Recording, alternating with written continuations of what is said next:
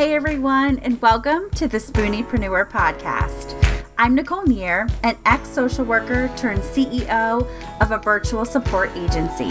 My passion is helping those of us living with chronic illness to see how entrepreneurship can help us pay the bills, find a sense of purpose, and build a flexible life that allows us to balance it all.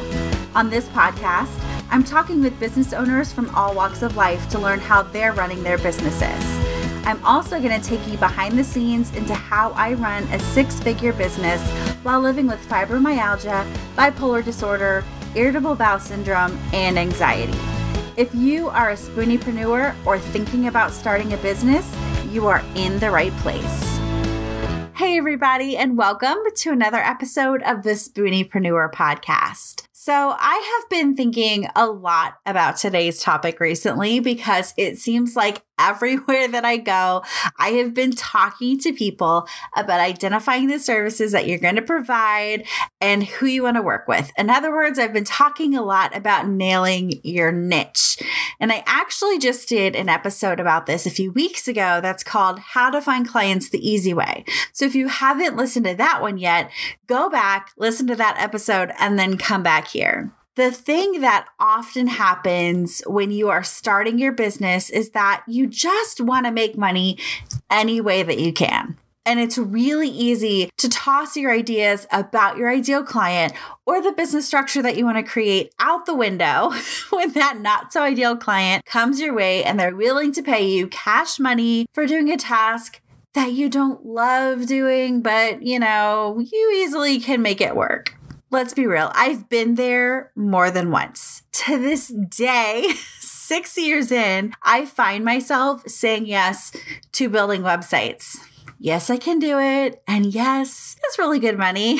but I know when I take on building a website, I will procrastinate doing it every single day of the week. So I want you to know that when I talk about this, you are in really good company with this one.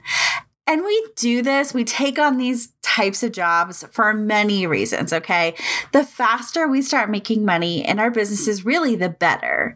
And I also preach that you have to try a lot of different things before you start catching on to what you really like to do. If you don't work with that nightmare client, you are not going to know the red flags to look for, or you're not going to know how to navigate your business through those situations. If you don't try out offering new services, you'll find yourself feeling really stuck in your business very quickly. Plus, taking on new clients, even if they are not your quote unquote ideal client, helps you learn how to market yourself and pitch your services on a discovery call. It's all valuable information. So there are a lot of reasons why saying yes to as much as you can until your business is full is actually a really great idea. But and this is a big but. I want to share the number one issue that comes with this when you are a spooniepreneur. You also have to learn how much you can reasonably take on in your business. And I'm going to be honest with you, you are going to overdo it at the beginning. I have met many spooniepreneurs, and without a doubt, most of us are type A personalities. We are perfectionists. We want to do a good job. We're ambitious. All of these qualities serve us really well in our chronic illness journey. We are going to do our research. We are going to speak up when doctors are gaslighting us. We are going to try lots of different treatments in the hopes that we'll hit on something that works. We are determined. And yes, that makes us a little stubborn, but usually it works in our favor. okay. And these are qualities that also serve you really well in business. Clients don't just come to you magically, right? You're going to have to work really hard to find them. And if you're running a business with chronic illness, you have to be inventive and open to trying new things just to keep the business running. But being ambitious really comes with this drive to do the things you see other entrepreneurs doing. I can remember in the early days of my business desperately wanting to hit five figure months, like I saw everyone else around me doing. Like it was a big motivating factor. And everybody was saying that it was so easy to get just so busy in your business that you had to start a wait list. Oh, and if you approach your business with this desire to keep up with what you see everyone else doing, you will fail. And that sounds really unfair, but it's really true.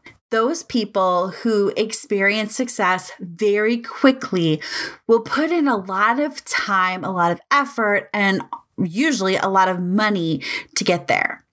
And hustling and chronic illness do not go together. okay, they just they do not go together. It's not a good idea. You can use the same strategies that you're hearing those business coaches teaching that you're seeing on the webinars that you're reading in the books, right? But you absolutely have to adapt them to meet your needs. And that quite honestly is part of the reason that I do what I do because making these adaptations is tricky and it looks different for each person. You have to navigate through best practices in business and best practices just for your life and what you need to make money and to care for yourself. The good thing is that living with chronic illness means that you are used to adapting things to get where you want to go. So for me, a great example of this is I love to travel and it's something that I stubbornly I just refuse to give up even though it's hard. I've learned to adapt my trips to meet my needs, right? I make sure that I'm staying at a nice Airbnb or a hotel because I know that I will be spending a lot of time there. Right? It needs to have a comfortable bed. Usually it needs to have a kitchen. And I only plan one thing a day. I'm very strategic about it. I schedule naps into the day, right? I've learned that I can still go places and do things, but it's going to look different. The same is true in your business. You absolutely are going to say yes to those opportunities to make money and you absolutely are going to say yes to too many opportunities and throw yourself into a flare. and my advice is not to stop saying yes to the opportunities that come your way. This is part of running a business. This is you have to learn the hard way. You're never going to know what the limit is if you don't push the limit. And every single business owner, whether they have a chronic illness or they're able bodied, just going along their way. They experience this in some way. So let yourself try and let yourself fail. The number one mistake that I see spoony entrepreneurs make is that they start to say no too early. They are so afraid of the flare and the potential fallout from their health kind of falling apart so they play a really small game to avoid it. And this is really common. I think every spooning entrepreneur I know has done this at some point or another. And it's not just something that happens at the beginning of your business. I know that I did this for a really long time. So I started when I was working as a virtual assistant, I started by being a subcontractor on other people's teams. So, in other words, I showed up and I did the work and I let somebody else find the clients, manage the administrative stuff, handle the billing. And for me, it was absolutely the right choice for a while. But after about a year, I was confident enough in my skills that I could have gone out and easily found clients for myself. I'd built a professional network. I knew enough about marketing that I could have done it. But instead, I spent another whole year being really unhappy with how much I was giving my clients. Like I knew the value I was bringing to the table and I knew how little I was being paid for it. The answer to moving past this is not just to force yourself to take the leap. It's not that you need to fake it until you make it. The answer is to ask yourself, what is the thing behind the thing? If you are scared to take the next step, if you're feeling frustrated with the situation, there is something deeper there. And if you don't stop to get clear on why you're hesitating, you are setting yourself up for a lot of stress. And for most of us, stress is going to make your illness symptoms flare up. You are just setting yourself up for a flare. For me, I was afraid to branch out on my own because I had experienced a failed business. I have bipolar bipolar disorder, and I launched this business when I was manic. And I put a lot of money, a lot of time into the business using all of the methods that I had heard other business owners talking about. And then when I crashed out of the mania, I realized that I had built a business that didn't really work for my life. I had spent all this money and I was literally bankrupt. So I had the belief underlying, you know, this this fear of moving forward in my business. I had this belief that it wasn't safe for me to make big decisions when it came to running my business.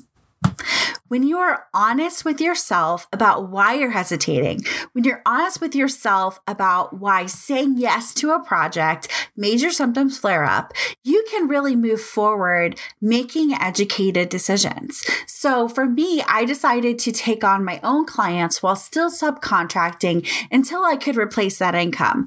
And honestly, I did this until I was so busy that I launched my agency. And it took a lot of pressure off of making these big decisions because I always had that safety net. If you are hesitating to put yourself out there in your business, ask yourself why.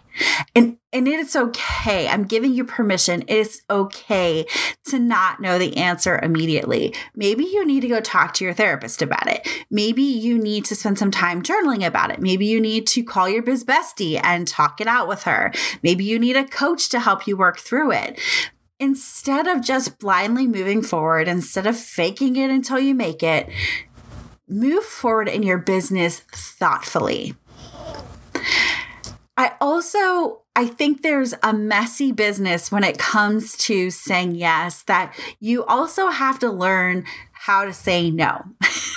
okay? And there are two issues that I see with spoony entrepreneurs where they struggle when it comes to this.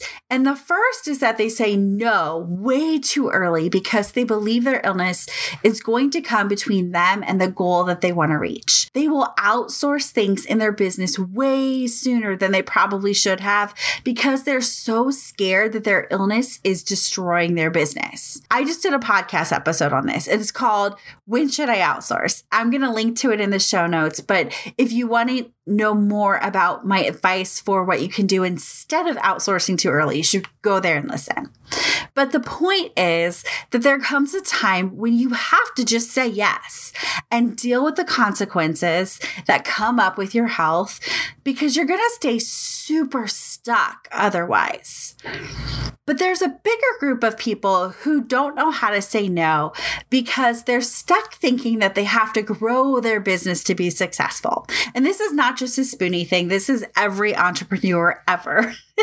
and in this case, when you say no to a project, it feels like you are limiting yourself. Saying yes to everything, it ends up just becoming a habit.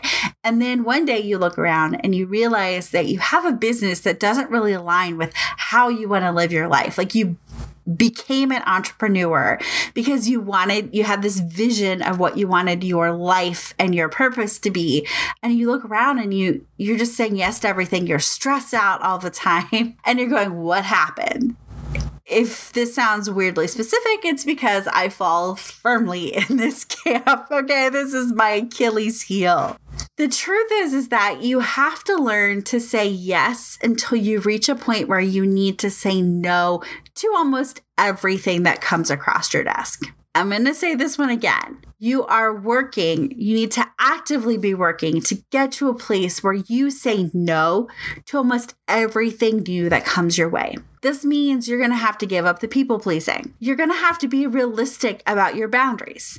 You're going to have to probably stop trading dollars for hours of your day. And you don't get to this place overnight. It has taken me six years and I'm just now to that place. And I'm going to be honest that it can feel really frustrating to know that it took so long because you look around in the business space, especially if you are a business marketing to another business, and you're going to see able bodied businesses who managed to do this in just a year or two.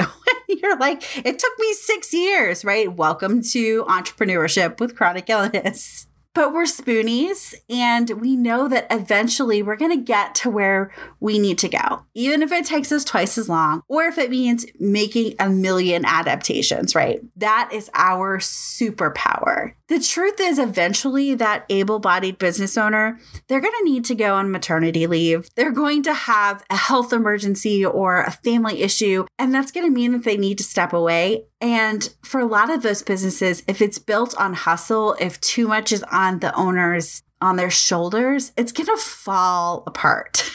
but for us, we are building resilient businesses that are going to allow us to manage anything life throws our way because we know that it's going to throw things our way. It's not a matter of if, it's a matter of when. Whew this is this is a hard one. And i i think you never you never move past this battle between when should i say yes and when should i say no. It's definitely something six years in i still struggle with.